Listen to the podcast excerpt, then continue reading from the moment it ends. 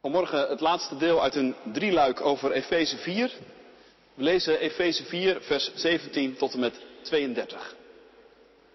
Horen wij het woord van God. Op gezag van de Heer zeg ik met klem, ga niet langer de weg van de heidenen met hun loze denkbeelden. In hun geest heerst duisternis en ze zijn vervreemd van het leven met God, omdat ze Hem niet kennen en hun hart voor Hem gesloten hebben. Afgestompt als ze zijn, geven ze zich over aan losbandigheid en storten ze zich in allerlei zedeloze praktijken. Maar zo hebt u Christus niet leren kennen. U hebt toch over Hem gehoord? U hebt toch onderricht over Hem gekregen? Door Jezus wordt duidelijk dat u uw vroegere levenswandel moet opgeven. En de oude mens die te gronde gaat aan bedriegelijke begeerten, moet afleggen. En dat uw geest en uw denken voortdurend vernieuwd moeten worden. En dat u de nieuwe mens moet aantrekken die naar Gods wil geschapen is in waarachtige rechtvaardigheid en heiligheid. Leg daarom de leugen af en spreek de waarheid tegen elkaar. Want wij zijn elkaars ledematen. Als u boos wordt, zondig dan niet. Laat de zon niet ondergaan over uw boosheid en geef de duivel geen kans. Laat wie steelt niet meer stelen, maar eerlijk de kost verdienen door zelf hard te werken om iets weg te kunnen geven aan wie het nodig heeft. Laat geen vuile taal over uw lippen komen, maar alleen goede en waar nodig opbouwende woorden die goed doen aan wie ze hoort. Maak Gods Heilige Geest niet bedroefd, want Hij is het stempel waarmee u gemerkt bent voor de dag van de verlossing. Laat alle wrok en drift en boosheid varen, alle geschreeuw en gevloek en alle kwaadaardigheid. Wees goed voor elkaar en vol medeleven. En vergeef elkaar zoals God u in Christus vergeven heeft. Tot zover de lezing. In de verkondiging straks richten we ons vooral op vers 30. Maak Gods Heilige Geest niet bedroefd. Want Hij is het stempel waarmee u gemerkt bent voor de dag van de verlossing. Gemeente van Christus, heb je ooit in je leven overwogen om van kerk te veranderen? Om de gemeente waarin je misschien wel gedoopt bent en lang hebt meegeleefd, die lang je geestelijke thuisbasis geweest is, in te wisselen voor een andere. Of een stap verder misschien nog, de kerk aan zich de rug toe te keren en er gewoon maar helemaal mee te stoppen.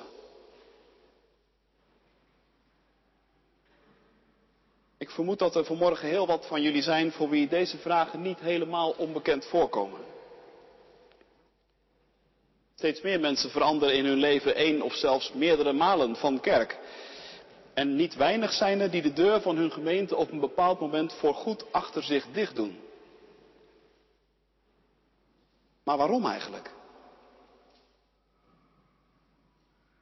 Nou ja,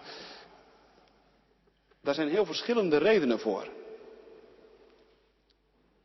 Eén van die redenen, ik denk zelf een veel vrij veel voorkomende, zou wel eens de manier kunnen zijn waarop er in gemeentes, in kerken met regels wordt omgegaan. Het kan gelden voor specifieke gemeentes, maar dat kan ook gelden voor de kerk als geheel. Regels, wat mag wel en wat mag niet. Wat dient nou het goede leven met God en met je naaste en wat niet?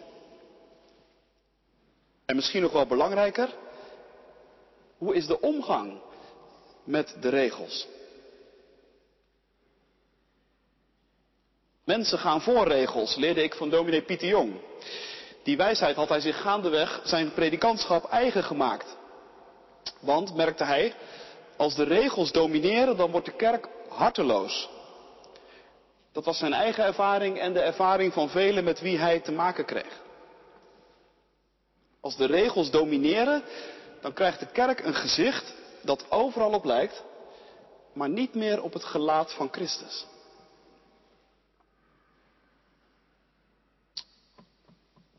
Goed, zeg je misschien dat kan zo zijn, maar kun je dat ook niet omdraaien? Als de regels een taboe worden, dan krijgt de kerk ook een gezicht dat overal op lijkt. Maar ook niet meer het gelaat van Christus. En waar blijven we dan? Ik weet eerlijk gezegd niet wat erger is. Een harteloze kerk of een wetteloze kerk? Nee, ik weet dat eerlijk gezegd ook niet wat erger is. Maar eerst nog iets anders. Waarom hebben we het hier eigenlijk over? Waarom moet het in een feestelijke doopdienst, nota bene, waarin drie kinderen juist de kerk binnengedragen worden? Waarom moet het gaan over van kerk veranderen of zelfs de kerk verlaten? Nou ja, ik zou willen zeggen daarom juist. In een dienst waarin God zij dank drie kinderen de kerk worden binnengebracht, moeten we het juist hebben over de vraag waar zij dan terechtkomen. In wat voor omgeving? En in wat voor krachtenveld?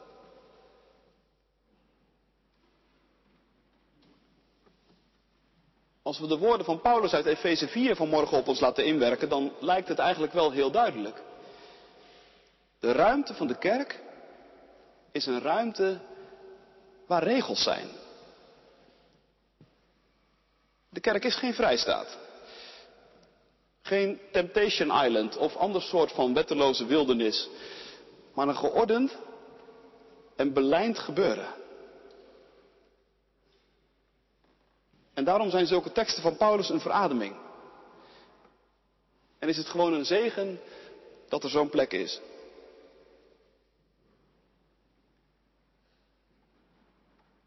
Maar ik kan me ook voorstellen dat je zegt, ja maar is dat het dan? Want eerlijk gezegd, het meeste dat Paulus in Efeze 4 aanreikt, is op het eerste gezicht nog niet zo heel geweldig spannend. Leg de leugen af. Spreek de waarheid. Werk voor je geld. Dat zijn toch dingen waarvan je ook kunt denken, wat is daar nou zo specifiek christelijk aan? En is dat nou waar je voor naar de kerk komt? Steekt het niet eerlijk gezegd ook nog een beetje dunnetjes af bij dat enorme en dat grootse waar het in deze brief ook over ging. De vorige keren dat we dit hoofdstuk lazen. Grootse visioenen, grootse realiteiten die ons daar worden aangereikt over de eenheid van de kerk. En over de gaven van de geest. En over ambten.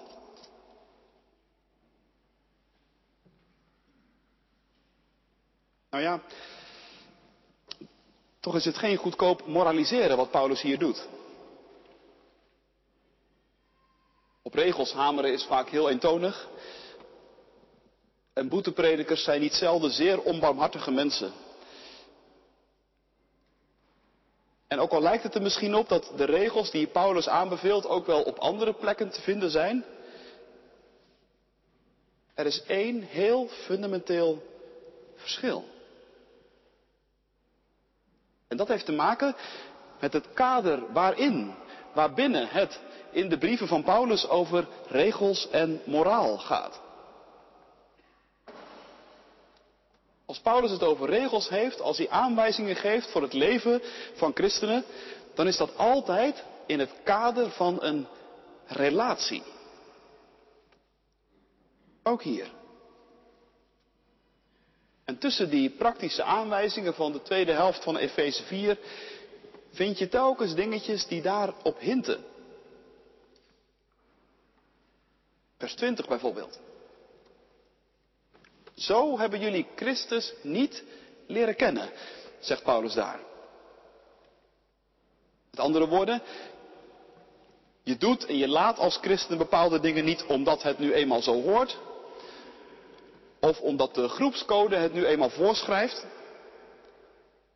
maar omdat je Christus op een bepaalde manier hebt leren kennen.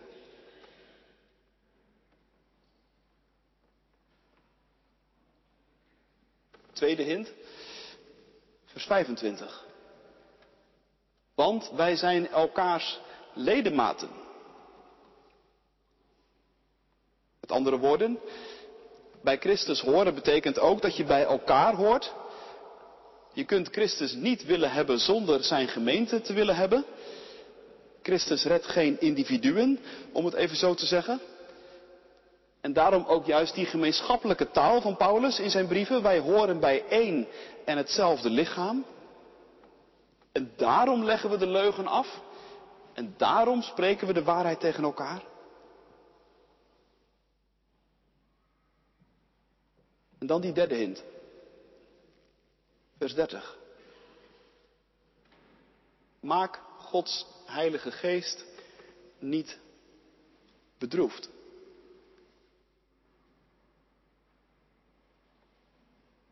Dat lijkt zomaar ook zo'n tussenzinnetje. Maar ik denk dat het veel meer dan dat is. Dit zinnetje maakt duidelijk waar het ten diepste om gaat. De kerk is namelijk het krachtenveld van de Heilige Geest. En als Madeleine en Lars en Line hier straks worden binnengebracht, dan komen ze binnen in niets minder dan de ruimte van de Heilige Geest. Die unieke ruimte waar God werkt. Waar vergeving is. En heling. Waar je geloof leert. En hoop. En liefde.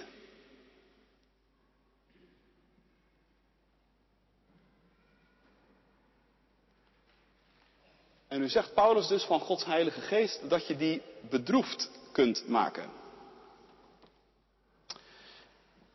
Nou weet ik niet precies hoe je die woorden hoort, maar het kan zomaar zijn dat je een stemmetje van vroeger voelt opkomen. Ben je boos, mam? Nee, wel verdrietig. Dat is natuurlijk nog veel erger. Want boos, daar is iets aan te doen.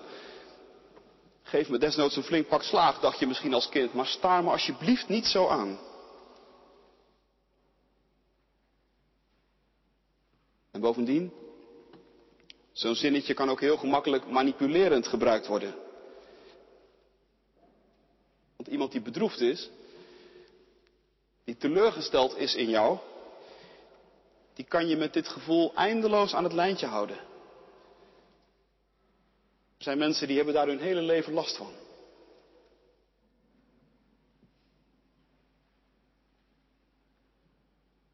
Maar laten we van Gods Heilige Geest alsjeblieft niet zulke klein menselijke dingen denken. We hebben het hier niet over een trots of gekrenkt mens. Maar we hebben het over de geest van God, die Heer is. En die levend maakt. Die zijn gaven uitdeelt aan ieder van ons, hoorden we vorige keer.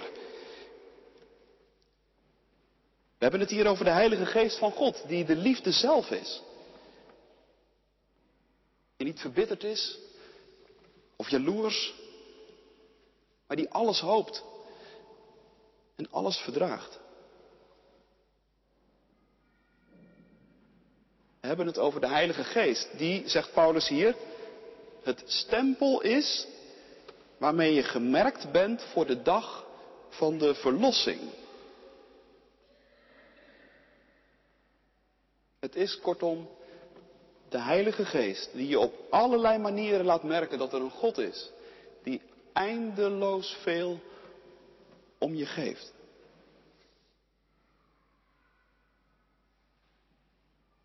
De kerk is de plek waarop je dat op je in mag laten werken. En dan wordt het meer en meer ondenkbaar dat je die Heilige Geest van God bedroefd zou willen maken. Hoe kun je dat doen dan?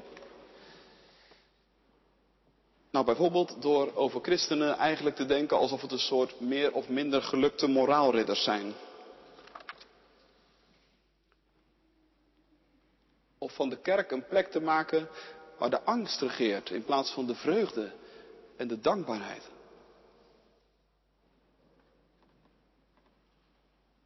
Terwijl de kerk toch de plek is waar de geest van God woont. En waar de geest van de Heer is, zegt Paulus, daar is vrijheid. Daarom willen we de geest van God niet bedroeven. Dat is dus al met al een erezaak.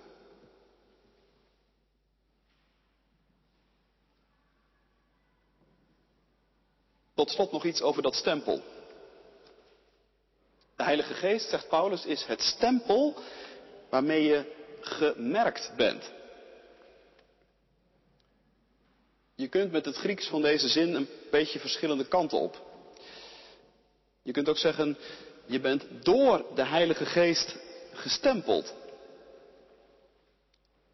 Oudere vertalingen zeggen verzegeld. En het woord dat hier gebruikt wordt kan inderdaad beide kanten op. Een stempel, dat is een eigendomskenmerk. Zet ergens je stempel op of in en je maakt duidelijk, dit is van mij. Nu, zo zet de Heilige Geest dus zijn stempel op ons. En zegt God, je bent van mij. Dat wordt heel concreet straks zichtbaar als Line, Lars en Madeleine worden gedoopt. Zo zeker, als je gedoopt bent, zegt God. Zo zeker kun je ervan uitgaan dat ik voor je insta met alles wat er in me is.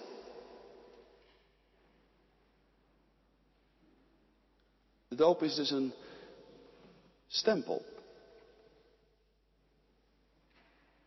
Maar de doop is ook een zegel. Teken en zegel, misschien ken je die uitdrukking nog.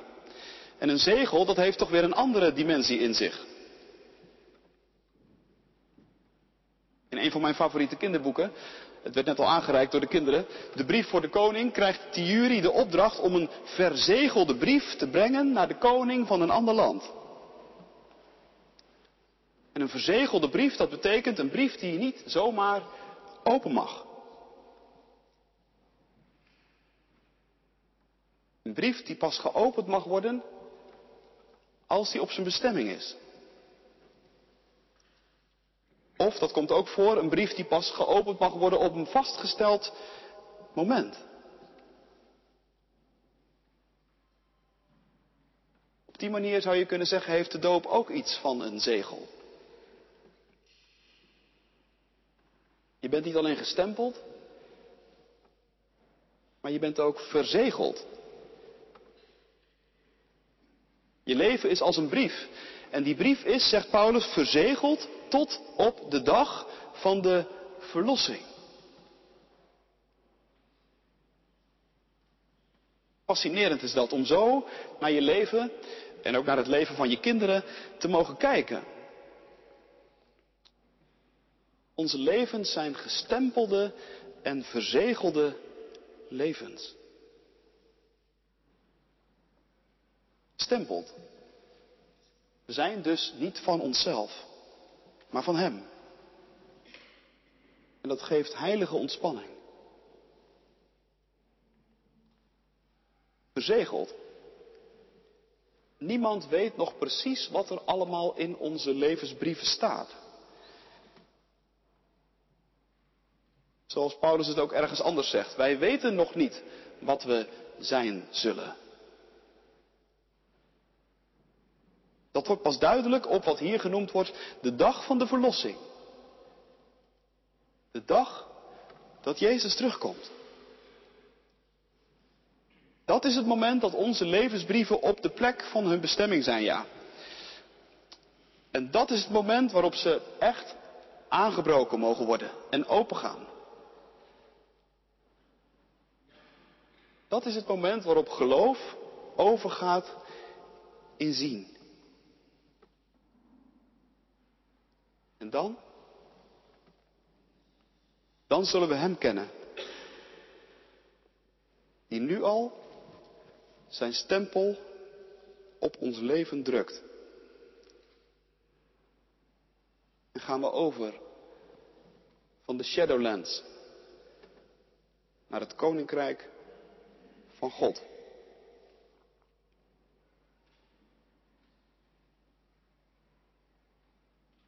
Tot die tijd? Heel nuchter dus. Tot die tijd vermijden we loze denkbeelden, laten we wrok en drift en boosheid voor wat het is. Verdienen we de kost en proberen we opbouwende dingen tegen elkaar te zeggen. Zo nuchter is het advies van Paulus. En hij zegt dit niet omdat regels belangrijker zijn dan mensen. Hij zegt dit niet omdat hij bang is voor een wetteloze kerk. Maar hij zegt dit omdat wij mensen zijn met een stempel. Brieven met een zegel. En als wij in de ruimte van de kerk zijn, dan leven we niet in een benauwd hok, maar in de ruimte van de geest.